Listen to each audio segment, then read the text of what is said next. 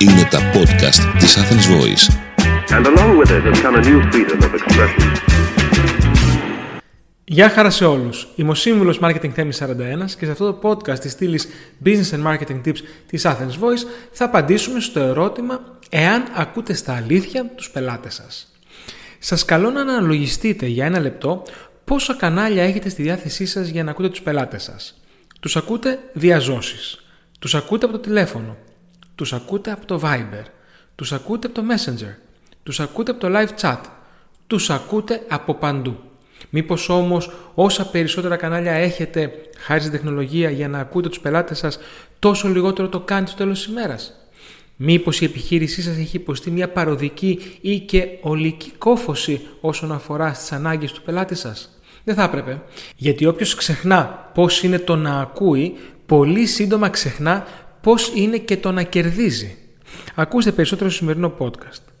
Ο πελάτης δεν είναι μόνο αγοραστής, είναι και σχολιαστής και κριτής, πολλές φορές και προκατηλημένος δικαστής.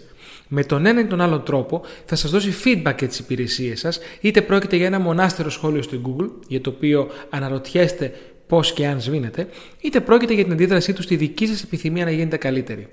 Το να ζητάτε το feedback του πελάτη δεν είναι κακό. Στην πραγματικότητα είναι ένας από τους βασικούς κανόνες του επιχειρήν. Όμως όταν σας δίνει το πολυπόθητο αυτό feedback, πώς αντιδράτε, ας δούμε τι σημαίνει λοιπόν ακούω στα αλήθεια τον πελάτη. Ας υποθέσουμε ότι μόλις λανσάρατε ένα προϊόν στον χώρο του τροφίμου, του οποίου η συσκευασία υπόσχεται εύκολο άνοιγμα με μια κίνηση. Όταν ένας από τους πρώτους πελάτες σας δίνει feedback ότι για να ανοίξει εύκολη συσκευασία χρειάζονται μπράτσα bodybuilder, είναι πιθανό να κάνετε ότι δεν ακούσατε. Κάποιος περίεργος θα είναι άλλωστε και σας έχει κοστίσει και ο κούκος αειδώνει αυτή η συσκευασία. Όταν μετά από έναν-δύο μήνες όμως έχετε τσουνάμι παραπάνω για τη συσκευασία που δεν ανοίγει με τίποτα, αντίθετα με αυτή τον ανταγωνιστή σας που σας παίρνει μερίδιο, τότε καταλαβαίνετε ότι θα έπρεπε να είχατε ακούσει εκείνον τον πρώτο πελάτη. Δεν ήθελε το κακό σας. Είναι αλήθεια ότι υπάρχουν κακοί πελάτες εκεί έξω. Πελάτες που κάνουν τη ζωή τη δική σας ή των ανθρώπων σας δύσκολη ή ακόμα και φιαλτική.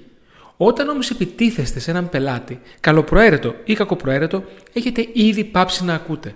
Αυτό θα σας βλάψει βραχυπρόθεσμα και μακροπρόθεσμα. Εάν ο πελάτης θεωρεί ότι υπάρχει κάποιο πρόβλημα εκεί που εσείς δεν βλέπετε απολύτως κανένα, προσπαθήστε να ακούσετε καλύτερα.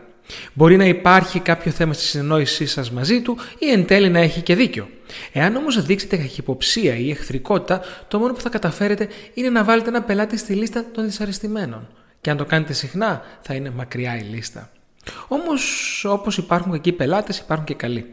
Κάποιος εκεί έξω ίσως είναι τόσο δεμένος με το brand του εμφαλωμένου νερού σας που θεωρεί καθήκον του να σας ενημερώσει για το μικρό ορθογραφικό στα απειροελάχιστου μεγέθους για τη χημική σύνθεση ανιόντων και κατιόντων της ετικέτας σας. Εάν μετά από 6 μήνες το ορθογραφικό είναι ακόμα εκεί, σημαίνει ότι ακούσατε αλλά δεν αντιδράσατε. Δηλαδή δεν ακούσατε τον πελάτη σας όπως θα έπρεπε. Δεν έχει σημασία αν αυτό που πρέπει να διορθωθεί είναι μικρό ή μεγάλο. Σημασία έχει ότι η κόφωσής σας οδηγεί σε κίνδυνο τη σχέση με τον πελάτη και είναι μια σχέση ακριβοθόρητη, καθώς σύμφωνα με έρευνες η αντικατάσταση ενός πελάτη μπορεί να σας κοστίσει πέντε φορές παραπάνω από τον διατηρήσετε τον υπάρχοντα. Κανείς βέβαια δεν είναι τέλειος, ακόμη και εσείς, και το υπέροχο νέο προϊόν ή υπηρεσία που προσφέρετε. Πολλές φορές το feedback ενός πελάτη μπορεί να κάνει το μέτριο καλό, το καλό καλύτερο ή το καλό άριστο. Με μια προπόθεση όμως, να έχετε τα αυτιά σας ανοιχτά και να ακούτε τις συμβουλές και τις υποδείξεις του πελάτη ένας από τους παγκόσμιους γίγαντες που κάνει ακριβώς αυτό, με ποσοστό 90% plus των αλλαγών να είναι κατόπιν υποδείξεων των πελατών. Ξέρετε ποιος είναι, η Amazon.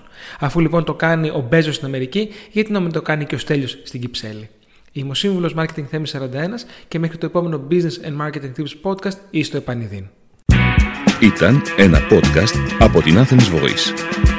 Μπορείτε να ακούσετε τα podcast της Athens Voice στο athensvoice.gr και στο Spotify, στο Apple Podcast και το Google Play Music.